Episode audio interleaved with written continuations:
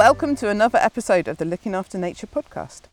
My name is not Andy Davidson, but I am Carly Harrod, and I'm here today to bring you closer to nature and wildlife in Hampshire. And I'm here today with Alison, who is the England Coast Path Project Manager for Hampshire. Hi, Alison. Hi, Carly. It's a beautiful day today, isn't it? It is very, very nice. Hot and sunny. The sun is shining, and we are back down on the coast. So, what is the England Coast Path? Well, it's as it says. It is a path that runs around the coast of England. And how long is it roughly? I think when everything is in place, it's going to be about 2,800 miles. Do you know how far the path is in Hampshire? Probably just over 200 kilometres. So that's a pretty Quite a long way. pretty long path.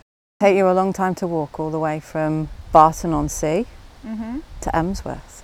So why has it been decided that we need a path around the whole coast of England? So, back, I'm going to say in the mid 2000s, the, uh, the government decided, as part of the Marine and Coastal Act, that it would be really nice to have a coast path around the whole of England so that people could access the coast. It was one of the things that they realised that in a lot of places coastal access wasn't brilliant. Mm-hmm. So they decided, let's put it in legislation. Yeah. And we'll create a coast path that hopefully will go from somewhere in Carlisle Hmm. up to Berwick upon Tweed. And you'll be able to walk all that way round because Wales already has a coast path, Mm-hmm. which was finished in 2012. So what sort of it's very important to have access to the coast, isn't it? For your mental health and well-being, it's brilliant to be by the sea. I mean, we're sat here today, the sun's shining, there's a nice breeze, which is nice. Yeah. Um, but what rights does it give walkers? So basically, the England Coast Path it allows people to walk along a defined trail, or Mhm. it will allow people to walk along a defined trail. And we're only talking about walking Yeah. here. We're not talking about cycling or horse riding or camping or I don't know, paddleboarding, Mhm. which obviously we have quite a lot of in Hampshire, kite surfing, and things like that. It literally is just a right to initially walk along a trail, which is the Coast Path Trail, um, which will be signed the whole way around the coast. As part of the legislation, they also created these coastal access rights Mm-hmm. as well, which are basically a, a- it's a right of access on foot to mainly seaward of the trail itself Mm-hmm. to the sea, essentially. So you basically have access from the, the trail, and at any point along the coastline, you may be able to get to the sea. Mm-hmm. Now, there are conditions or restrictions and things in that. Yes, because obviously a lot of our coast is really sensitive. Yep. And we don't really want people walking all over it. So the coastal access rights don't apply to two or three areas. One is exempt land, which, and, that, and that is a legal term, exempt land. So places like people's houses, Yeah. Back gardens, MOD, so military areas, things like that where any other time you wouldn't expect coastal uh, or access rights to apply. You also have what we call excluded land, which is excluded under the Countryside and Rights of Way Act. So they are things like where access is, is seen to not be suitable. So things like mudflats, salt marsh, where not only would it be dangerous for people to, to walk there, where the tides go out really far, you know, it would be dangerous, but also there's a uh, nature conservation and heritage aspect of, of, of excluded land. Along Hampshire, along Hampshire's coastline, we have a lot of European nature conservation designations. We have special protection areas, we have sites of special scientific interest, and we have special areas of conservation along the, the Hampshire coastline. These are really, really important, not only nationally, but also, well, uh, European wise and globally. Yeah. And the Section 26 exclude, exclusion stops people from basically accessing those areas. Mm-hmm. In Hampshire, unfortunately, a lot of the coast Yeah. fall, falls under the, these designations, so a lot of the coastline is excluded. But areas like Fort Gilkicker in Gosport, mm-hmm. That is not excluded land. The whole of Lee-on-Solent seafront is not excluded. A lot of the length of the path, the path will say, for example, run along a cliff top or on the top of the beach and you will be able to access to say high the, the high tide mark Yeah. and it's just below that high tide mark that uh, the access rights don't don't apply So, how do people find out if they're walking on a coast path? How do they know if they can access the water's edge? basically you would look at what the landscape gives you if it's someone's back garden Yeah. you don't go through there if it's a farmyard or a boatyard for example you wouldn't go through there if you know we're sat here at Wicor it is I think the tide is coming in at the moment so we can just see the extent of the, the kind of the mud flats you can see the the stony beach Mm-hmm. that would be fine you know it's it, it's all about common sense really Yeah. a lot of rights of way and access things are about common sense. There are obviously going to be times when people make mistakes. There are going to be issues with dogs off leads and things like that. So the coastal access rights obviously apply to people, does allow you to take your dogs, but it does specifically say that dogs, particularly where there is livestock, have to be on a lead if mm-hmm. you're using your coastal access rights. If there's not livestock, they have to be under this term that we all know and love in access, but no one ever quite understands under close control or under under good control. So that basically means that if your dog has good recall Yep. um, and can come back to you, then you can let it off the lead. Yep. Yep. But you want it to be in sight. If your dog's not going to come back to you, don't let it off the lead, really. So we talked earlier, We've got a lot of designations along the Hampshire coast, and you've been working quite closely with Bird Aware Solent to produce Yep. some brilliant signs, haven't you? Yes. but these signs are there to let people know about those special areas and what they can do to help those the wildlife in those areas. Yep. Part of my job as project manager is to help people know where they're going. So first of all, we have wayfinding signage. Mm-hmm. So you'll see things like uh, finger posts and waymark posts with the signs on which tell you where to go. Yep. In some cases, we may put where not to go, where it's not particularly obvious. But also, as part of that, and as part of the, the habitat regulation assessment that Natural England had to do to look at the effects of the coast that the coast path may have on the local habitats, Yeah. one of the mitigations was to install a number of interpretation boards along, uh, or, or in particularly high use spots, but also where the, the in particular the bird life, the overwintering birds are, are really important. I mean, I know we've talked about, or you have talked about on, on your podcast previously about the overwintering birds Yeah. and the effect that people walking may have on them and the disturbance and things like that. So the interpretation boards basically just tell you what's what you might see from the shoreline or from from the path and just kind of encourage you particularly to not go in the, that that area. So for example, we where we're sat now, we are going to have an interpretation board here which will show you where you can and can't go because this part of Portsmouth Harbour has really it is one of the big overwintering birds. I think we have the Brent geese here Yeah. and particularly a bit further round towards the golf course. There's you can you know it's a really good place for bird watching Yeah. and there were a lot of birds here over winter. I mean now we can see a few gulls. But in the winter, we get about 125,000 birds flock to our shores because of the abundance of food that we have in the Solent. And we do ask that coastal users help the birds to thrive by keeping to the path and away from the water's edge, mm-hmm. moving further away if the birds become alert. And by that we mean if they look at you, if they lift their head up, if they stop doing what they were doing. and keeping dogs alongside you and away from the birds. I mean, the, the birds along here, when you stick to the path, do tend to be quite habituated to, to walkers in particular. And so if you stick to the path, you tend to not disturb them Yeah. at all. But I think it's when you get that high tide in the middle of the day or uh, at busy times when the birds are most likely to be up towards Yeah. the closest to the path itself, self that you have that risk of disturbing them.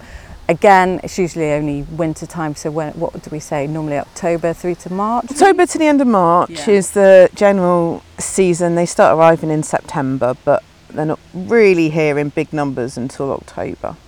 And, and actually, that's one of the great things about using the coast path in the winter, will be the ability to be able to see Yeah. the birds in their natural habitat, doing what they do over winter. Certainly, somewhere like Titchfield Haven, if you walk along the cliff top there on the coast path at dusk or just before mm-hmm. dusk, the geese that come in Yeah. then it's just an amazing, sight. The noise is Yeah. amazing as well. When these geese come over your head when they're coming into roost in the evening, it's just fantastic.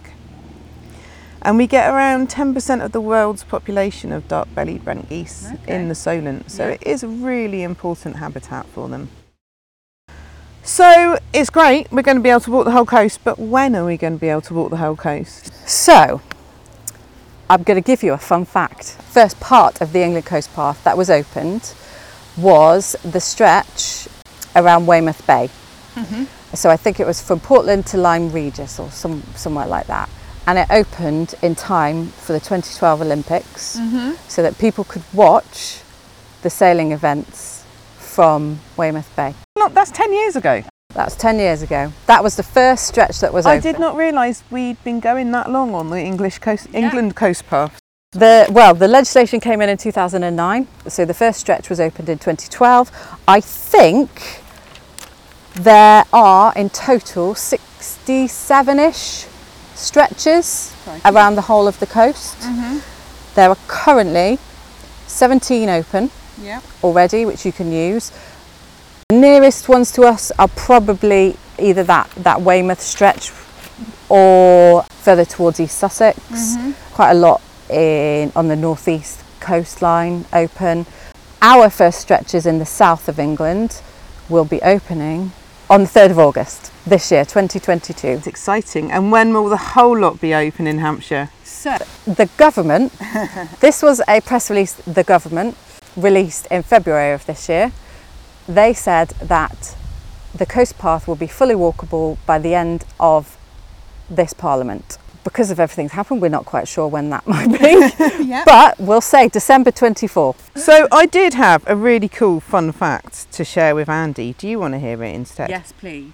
Do you know how many ports or harbours you would pass if you walked the entire England coast path? Oh my gosh, there must be 20 at least in Hampshire on its own. I don't know.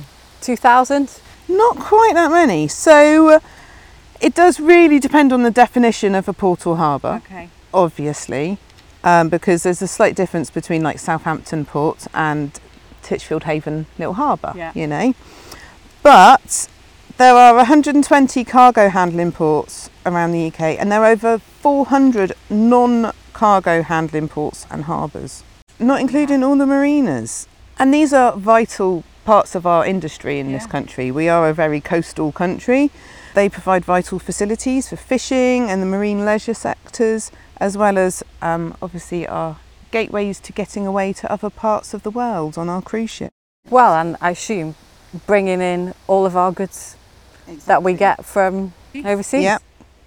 And harbours are quite often thought of being a bit polluting, but that's not always the case. Mhm. So I come from a very a small fishing town in Devon.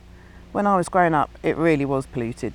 Like, yeah, you wouldn't have gone in the water in the harbour. It was gross. But now we've got dolphins coming into the harbour. It's really good. So it is showing that over the years we are getting more caring about our marine environment.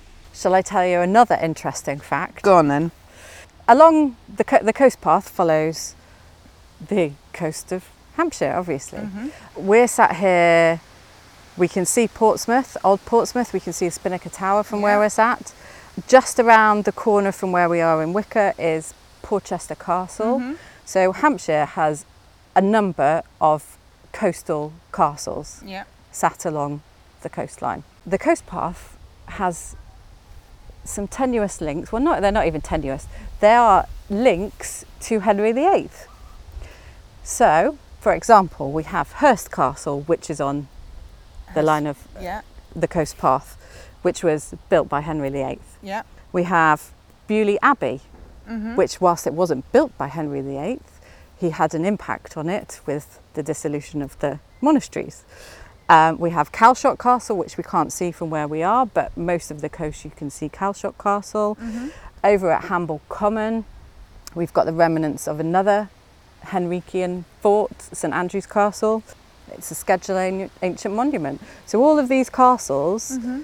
are scheduled ancient monuments in their own right. We have Portchester Castle, Yeah. we've got Southsea Castle. Mm-hmm. All of these are on the line of the coast path. So if you know, coast path isn't just for like nature lovers or walkers. There is a massive historic interest. So, which bits of the coast path are going to be the first to open? So on the 3rd of August, we in Hampshire will be opening two stretches. The first one is Calshot to Gosport, so that will take you from uh, basically Calshot. So you'll go past Fawley and up to the Hythe Ferry, take the ferry across to I think it's Town Quay in Southampton. Then you'll pick up the route from Town Quay, go past Royal Victoria Country Park, Hamble Common, into Hamble itself, cross the Pink Ferry, which anyone from this part of Hampshire will know about the Pink Ferry, which Yeah. crosses the Hamble from um, Hamble to Warsash. Yeah. Then we'll travel round Hook Spit all the way to Titchfield Haven. That is the end of the Calshotty Mm-hmm. to Gosport stretches. Yeah. We will also be opening Gosport to Portsmouth, a number of stretches of Gosport to Portsmouth. So that will go from the Lee-on-Solent round Gilkicker, up through Haslar, Bridge Mary, all the way up through Gosport, back up through to Wallington, for example, Mm-hmm. and then we're into um, Cams Hill Yeah. and Wicor, round to Portchester, and I think the stretch actually then goes down from Port Solent to Tipner in Mhm. Portsmouth or halfway down Portsmouth. Pretty long stretch we're opening. I think it's probably, I'm, I'm going to say ha- almost half of the Hampshire parts of the England Coast Path will be opened on the 3rd of August. After the 3rd of August, obviously my job is to start working on either side of that. Mm-hmm. We'll be working with our New Forest National Park Authority colleagues on the Highcliffe to Calshot stretch. We will we will go from Portsmouth round to Hayling Island, Langstone, and on to Emsworth as well. Because although a lot of the land that the path goes through is Hampshire County Council land, it's our countryside service site. So a lot of it is private land, Yep. a lot of it's owned by other people. Yep. So your job is to get all these people to agree and talk and be nice to each other, Yes. isn't it? Yes, basically. I mean, in, in Hampshire, we're very lucky in the fact that we do have a number of rights of way that follow the mm-hmm. coastline.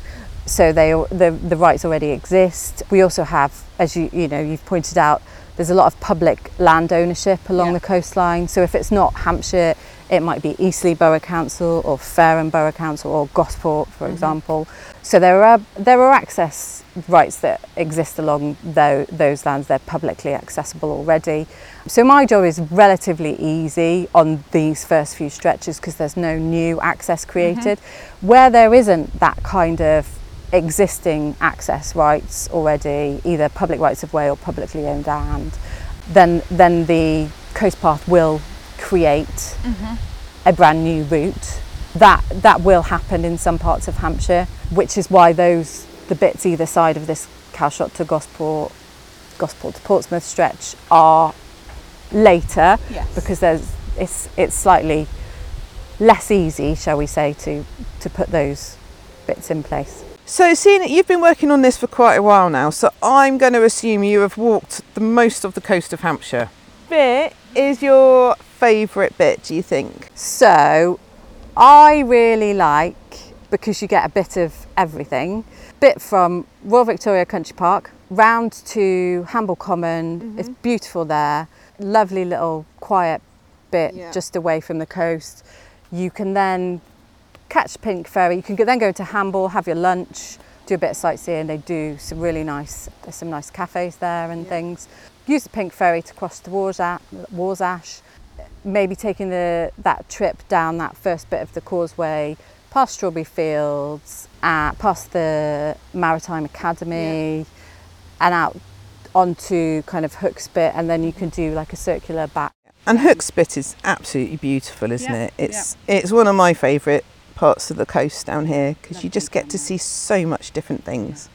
And, and you get a bit of with that you get a little bit of it's quite quiet on Hamble Common but then there's you've got pubs you've got facilities you've got things and it'll probably take you to walk that as a circular four hours maybe mm-hmm. depends how quickly you can get the pink ferry Well, I hope you have enjoyed this episode of Looking After Nature. We'd love to hear from you with any comments or thoughts, or if there's anything else you'd like us to, to discuss in a future episode, you can let us know by checking out our Hampshire Countryside social media pages. Thank you, Alison. It's been great to find out about this fantastic project, and I can't wait until the path is open and go for a nice long walk. Yes, thank you, Carly. It's been great chatting to you. You will be able to find more information on the National Trails website. So if you just Google National Trails, Yeah. when the trail is open, the information will be on there.